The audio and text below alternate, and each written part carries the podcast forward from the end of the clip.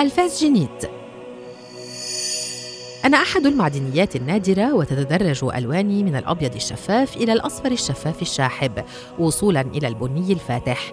أعطاني اسمي عالم المعدنيات الألماني بريتهاوبت في العام 1820 علمياً أنا أتكون من الكربونات وكلورور الرصاص.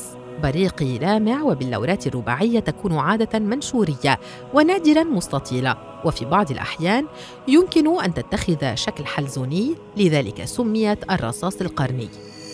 تم العثور علي داخل تجاويف مناجم الرصاص في كرامفورد في إنجلترا. ومن هنا جاء اسمي العالمي الشائع كرامفورديت. وإنني أتواجد في سردينيا واليونان وبولندا والمغرب والولايات المتحدة. استخدمني المصريون القدامى كمسحوق شديد التوهج للتبرج ولكن اضطروا بسبب ندرتي إلى إنتاجي بصورة اصطناعية.